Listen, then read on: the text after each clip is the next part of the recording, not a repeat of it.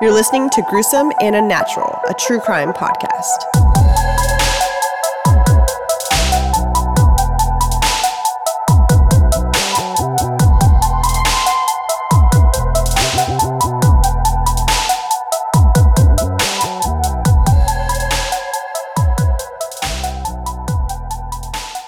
Welcome back to another episode of Gruesome and Unnatural. I'm Shelly. And I'm Eric, and this is episode 57.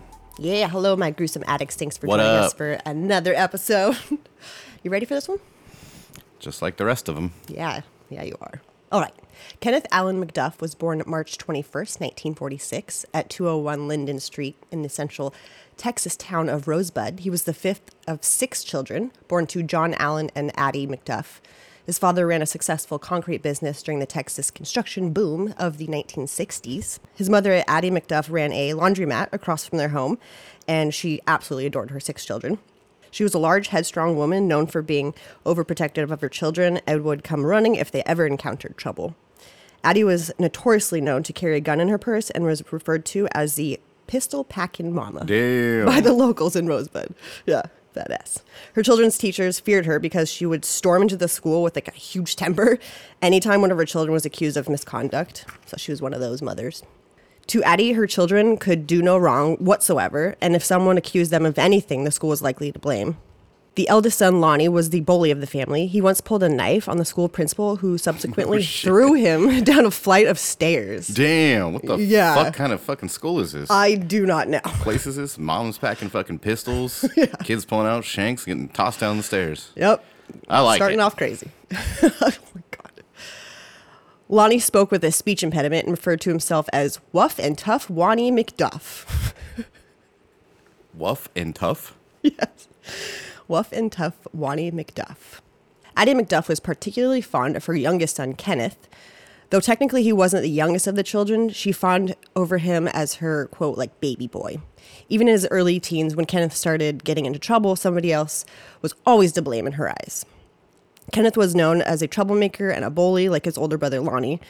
He was always the kid with a pocket full of money and new clothes, and he rode a, a loud motorcycle to school. Nice. Yeah. Though he had an average IQ, he didn't do well in school. Kenneth didn't seem to care about school, and his only genuine friend was his brother Lonnie. By the fall of 1964, Kenneth was 17 and spent most of his time, you know, causing trouble, of course. He broke into businesses and homes looking for things to steal and drove around town looking for girls. But he wasn't looking for a girl to date, he was looking for a girl to rape.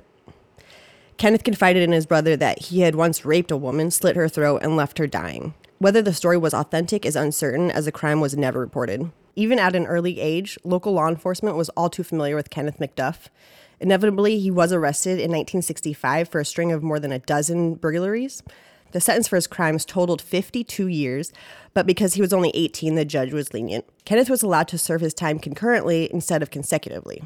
The 52 years of prison was reduced to a meager three years, and he only ended up serving 10 months because they released him. Damn. I know. So wild. Again, one of those stories where he does all these crimes and he gets released from prison or jail, probably. The brief sentence gave Kenneth a sense of incivil- inc- invincibility. The brief sentence gave Kenneth a sense of invincibility, and just eight months later, he moved on to much more heinous crimes. On a hot August night in 1966, Kenneth and his new friend, Roy Dale Green, were on their way to Fort Worth. Roy assumed they were on their way to, you know, drink some beers, look for girls, but Kenneth had a much more diabolical plan in mind. Roy Dale Green was a skinny 18 year old who was impressed with and excited to be hanging out with 20 year old Kenneth. Roy knew that Kenneth was a troublemaker, but when Kenneth told him he wanted to rape a girl that night, Roy didn't take him seriously. When Kenneth pulled into the parking lot of uh the baseball field in Everman, Texas, Roy had no idea what a mess he just got himself into. Kenneth pulled his car up next to a parked car near the baseball diamond. He could see that there were three teenagers inside the car. He reached under the seat and pulled out a Colt 38 revolver, got out of the car, and walked up to the driver's side door of the parked car. Pointing the revolver at the window, Kenneth ordered the three teens out of the car. Inside the car was 16 year old Edna Louise Sullivan, her boyfriend, 17 year old Robert Brand, and 15 year old cousin Mark Dunham. Kenneth led them to the trunk of the car and commanded them to get in. The three teens climbed in and he closed the lid. Kenneth drove their car while Roy Green followed in Kenneth's car to an isolated area where they had stopped. Kenneth and Roy got out of the cars, and Kenneth turned to Roy and said, quote, We're gonna have to knock him out, unquote. Kenneth opened the trunk and then pulled out Edna. The teen girl screamed as he dragged her away from her friends to his own car and locked her in his trunk. He then went back over to the young boys. Unable to see, Edna's terror only intensified when she heard six gunshots. Kenneth had emptied the revolver into the two other boys' bodies. When he could not close the trunk, Kenneth became frustrated and backed the car up to a fence and abandoned it with the boys' bodies hanging out of the back. Roy Green was obviously like totally in shock. They both got back into Kenneth's car and drove to another location where Kenneth pulled Edna out of the back of the car and raped her. After he raped her, Kenneth ordered Roy to rape her too. Then Kenneth yelled to Roy, quote, find something for me to strangle her with, unquote. Roy pulled the belt off of his pants and handed it to him, but Kenneth found something that he liked better. He had a broom in the back of his car. He raped her with the broomstick, then sat on her chest and held it across her neck. He leaned forward on the broomstick, putting more and more pressure on her neck until he crushed her throat. Kenneth threw her body over his shoulder, walked to the side of the dirt road, and tossed her body into the nearby bushes. Then the two just drove away. Wow. Fucking horrifying. It's disgusting. I know. The next day, Roy Green was consumed with guilt and told his friends, his friend's mother, what, you know, what they had done. His friend's mother went to Green's mother, who subsequently convinced him to turn himself in. Green was arrested and led the police to the bodies, and Kenneth was quickly arrested as well. Roy gave the police the gun that Kenneth had, you know, buried next to uh, his garage, actually. Smart. Right, yeah. During the trial, Roy stuttered and stammered as he testified against Kenneth. Kenneth was cocky and nonchalant, taking the stand in his own defense, but, you know, obviously that didn't help the case. In November of 1966, a jury found Kenneth McDuff guilty on three counts of murder. Roy Green served 11 years in prison for his part in the murders, while Kenneth was handed three death sentences in the electric chair. In a normal world, this would be the end of the story, but this is not the end of the story. Mm-mm. Of course, right? on June 29th, 1972, after six years on death row, the U.S. Supreme Court decided that the death penalty, as it was then written, was a cruel and unusual punishment and was therefore unconstitutional under the 8th and the 14th Amendments. In an extraordinary event, all death penalty cases in the United States were commuted to life sentences. He got lucky. Kenneth was now eligible for parole and applied for it every time he was allowed. He was convicted of such heinous crimes, it was unimaginable that he would, you know, ever be paroled, right? Yeah, right. Yeah. the residents of Central Texas thought that such a vicious killer could never be paroled. Over and over, he applied and he was repeatedly denied, actually. 15 years later, in 1987, Kenneth saw his chance. The Texas federal court ruled that the prisons of Texas were too, they were just like way too overcrowded, violating the civil rights of the inmates. I think that's funny. Rather than spend money building more prisons, the court set population limits in the prisons, which led to a massive backlog of inmates being held in county jails across the state. Texas Governor Bill Clements made an unthinkable deal with the parole board. In order to reduce prison populations, they were required to release 150 inmates per day. What the fuck? Right. How wild is that? Initially, the white collar crimes were released, then the minor drug offenses. Within two years, the only people left in the prisons were murderers. This is when Kenneth saw his chance. Every time he applied for parole, Kenneth still had to appear before a parole board of three members, pled his case, and get two out of three votes in his favor. He had tried several times and was denied each time. In one instance, he actually received two votes, but it was ultimately denied when an unknown party argued against his release. In another instance, he tried to bribe a parole board official by offering him $10,000. Each time he was denied, and you know, that didn't work. Didn't work out for him. Outside the prison, Kenneth's mother was busy doing her part. She hired two well known attorneys from Huntsville, paying them $2,200 to try to find a way to get her beloved son released from prison. What a loving mother. Yeah. Now she sounds like a bitch. Yeah, exactly. Unbelievably, in 1989, after serving 23 years in prison, Kenneth was paroled. Wow. I Of know. Of course. Uh, Yeah, right, of course. The two members of the parole board that voted to release him were James Cranberry, Granberry, not Cranberry, Granberry, and Chris Mealy. Chris later blamed the tremendous pressure he was under from the government. James was later charged with perjury in an unrelated case and ordered to serve six months in a halfway house. During those years, the Texas Parole Board set free 127 murders and 20 death row inmates. what the actual fuck? Sounds like what's going on now. Oh yeah, right. Yeah, it's, yeah. Yeah. I forgot about them. The people of Rosebud were in shock at the news of Kenneth's release. Some put bars over their windows, and many feared walking, you know, the streets of their tiny town without a gun. Like I don't blame them, Yeah. right? Like fucking terrifying. Immediately after his release, Kenneth was required to visit his parole officer in Temple, Texas. After their first visit, the parole officer told police, quote, I don't know if it'll be next week or next month or next year, but one of these days, dead girls are going to start turning up. And when that happens, the man you need to look for is Kenneth McDuff, unquote. So that's scary as well. the parole officer was right. Just three days later, after his release, the body of 29 year old Sarafia Parker was found in a field 25 miles west of Rosebud in Temple, the town that Kenneth's parents had moved to while he was in prison. Though they had no evidence, police suspected Kenneth was responsible for the killing. Kenneth was known to be a racist as well. Just seven months after his release, he harassed a young black man in Rosebud, yelling racial slurs at him and pulled a knife on him. This violated, obviously, his parole, and he was quickly sent back to prison.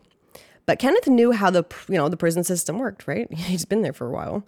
He knew about the overcrowding issues, and he was back on the streets just two months later, of course. After his release from prison, Kenneth enrolled at Texas State Technical College in Waco and briefly got a job as a cashier at a convenience store called Quick Pack. But working for a slowly $4 an hour did not satisfy him and he quit just after a month. By the I can't believe he actually went to like college and did Yeah. all of that. Like I was kind of surprised when I read that. By the summer of 1991, Kenneth had given up his feeble attempts at the straight and narrow life and continued his life of crime. Living in the college dorms, he started dealing and using drugs. He knew this violated his parole, but uh, Kenneth didn't give a shit. He spent his spare time picking up prostitutes in Waco and used them to satisfy his need for violent sex. In the late hours of October 10th, 1991, Kenneth picked up a young crack addicted prostitute from Waco, Brenda Thompson, intent, you know, of killing her. Kenneth had Brenda tied up in the passenger seat of his red pickup truck when he noticed a police checkpoint up ahead. Brenda saw her opportunity and screamed as she raised her legs up to the windshield and began kicking and cracking the windshield like several times. When the police ran towards his truck, Kenneth hit the gas and crashed the roadblock. Several police officers had to jump out of the way and avoid being run over. He is just on one. Kenneth led police on a high speed chase but escaped into the night by turning off his lights and driving the wrong way down a one way street. After he escaped, he took Brenda Thompson down an old abandoned road into a wooden area near Route 84, where he raped, tortured, and murdered her. Her body wasn't found until seven years later. Wow. I know. Fuck this guy. Just a week later, Kenneth picked up another Waco prostitute. 17 year old Regina Deanne Moore was last seen arguing outside a motel with Kenneth on the night of October 17th. Again, Kenneth tied her arms and legs with her own stockings, then took her to a remote area where he raped and murdered her. Her remains were not found until 1998.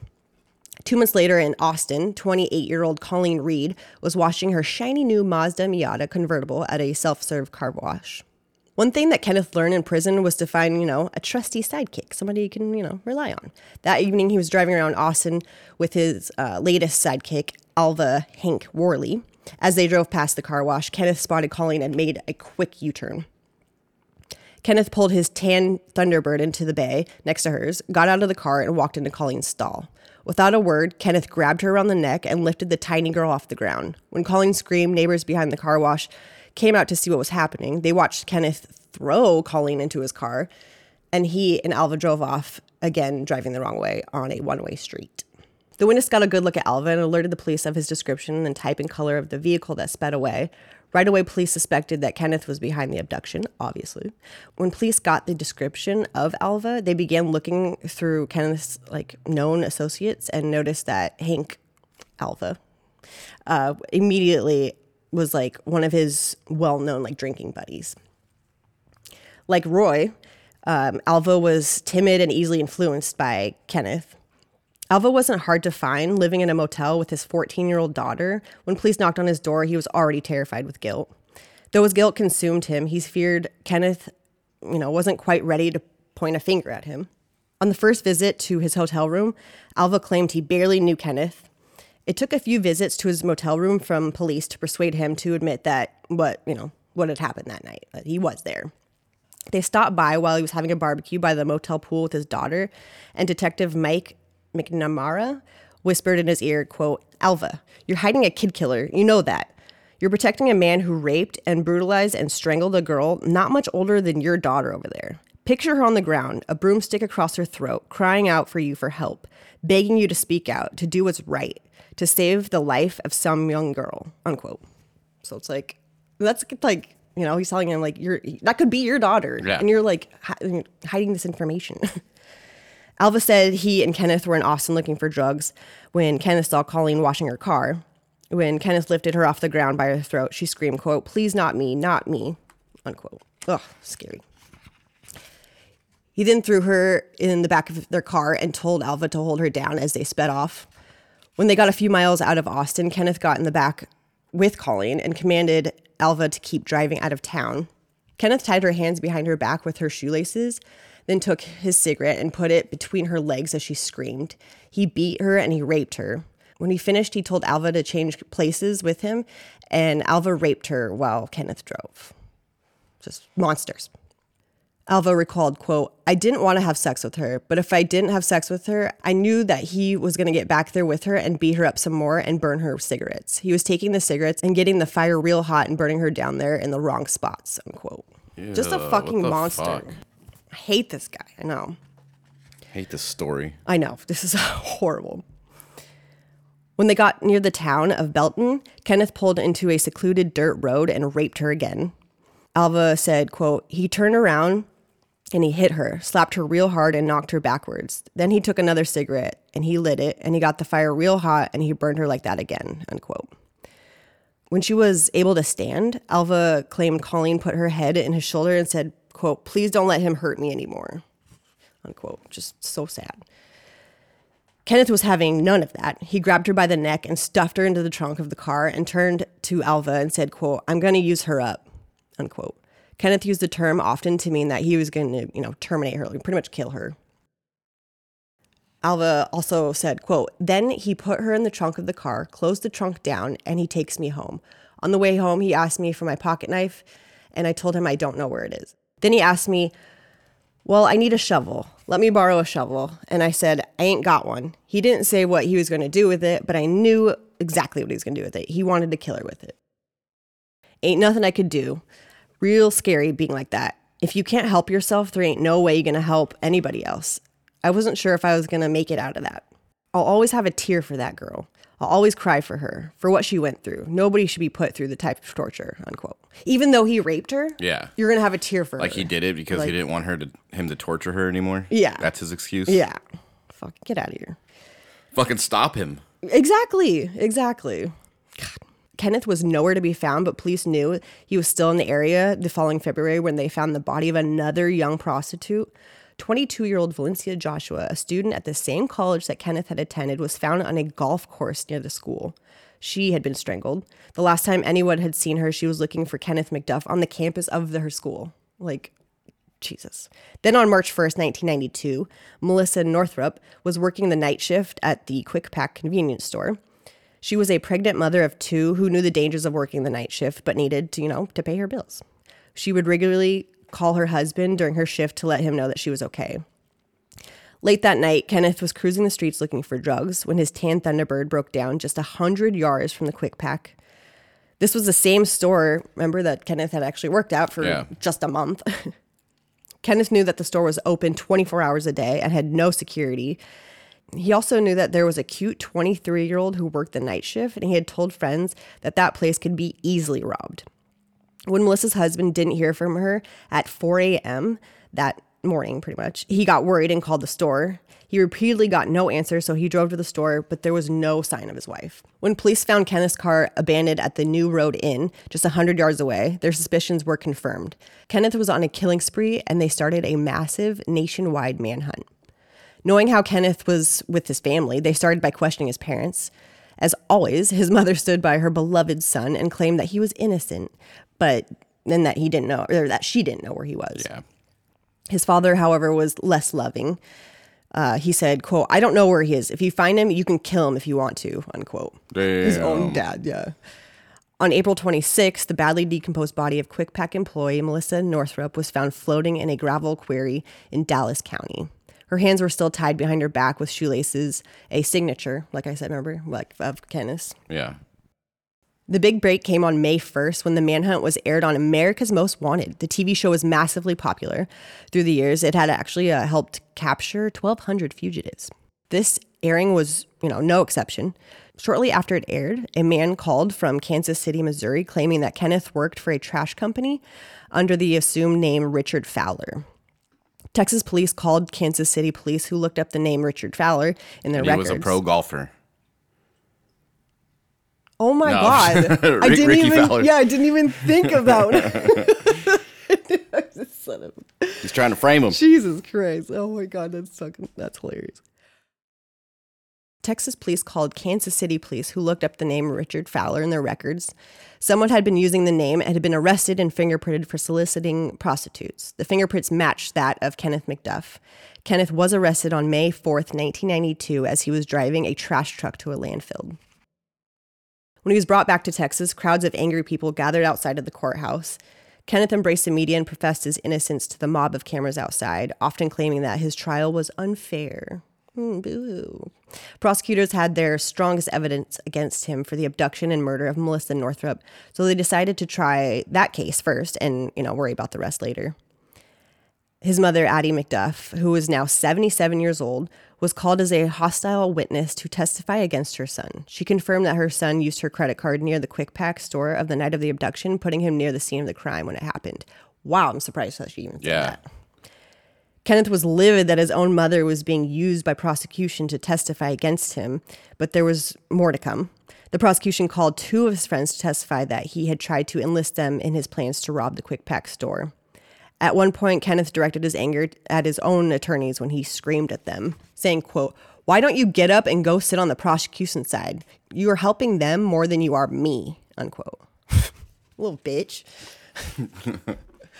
The murder of Colleen Reed had not been tried yet, and the prosecution called Hank Worley, also, you know, I was calling him Alva, to show that there was a signature to Kenneth's killings. Hank, also known as Alva, was brought to the courthouse in handcuffs.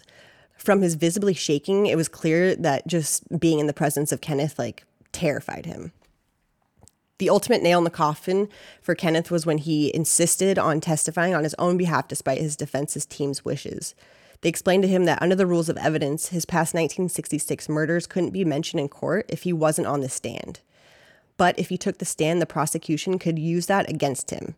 But Kenneth wouldn't listen. Kenneth took the stand for two hours, rambling a nonsensical story of his whereabouts on the night of the murder. Meanwhile, the prosecution took advantage of their opportunity, and the jury heard the complete story of his brutal killings of the teenagers in 1966. I'm getting like Ted Bundy vibes, where Yeah. it's like he's trying to like you know testify to himself. Or Being uh, all loud in court and just like, Oh yeah, yeah, exactly. Yeah. The jury took four hours to return their guilty verdict on February 16th, 1993. His defense team requested leniency and asked for a life sentence, but the jury only took one hour to decide that Kenneth should die by lethal injection.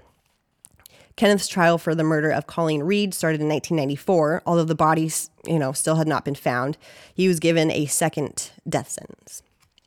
In television interviews from prison awaiting his death sentence, Kenneth continued to profess his innocence, even for the 1966 killings. In the months before his execution, investigators enlisted the help of a jailhouse informant to try to get Kenneth to give up the locations of the bodies, and their plan worked. Hell yeah. I know. In September 1998, the body of Regina Deanne Moore was found beneath a bridge on the side of the highway. Kenneth had buried her body in a shallow grave. Her hands were still tied behind her back with shoelaces, and her ankles were bound with stockings. The body of Brenda Thompson, who kicked um, Kenneth's windshield as he crashed through the roadblock, was found in a grouping of trees outside of Waco. She had been tied up, raped, and tortured.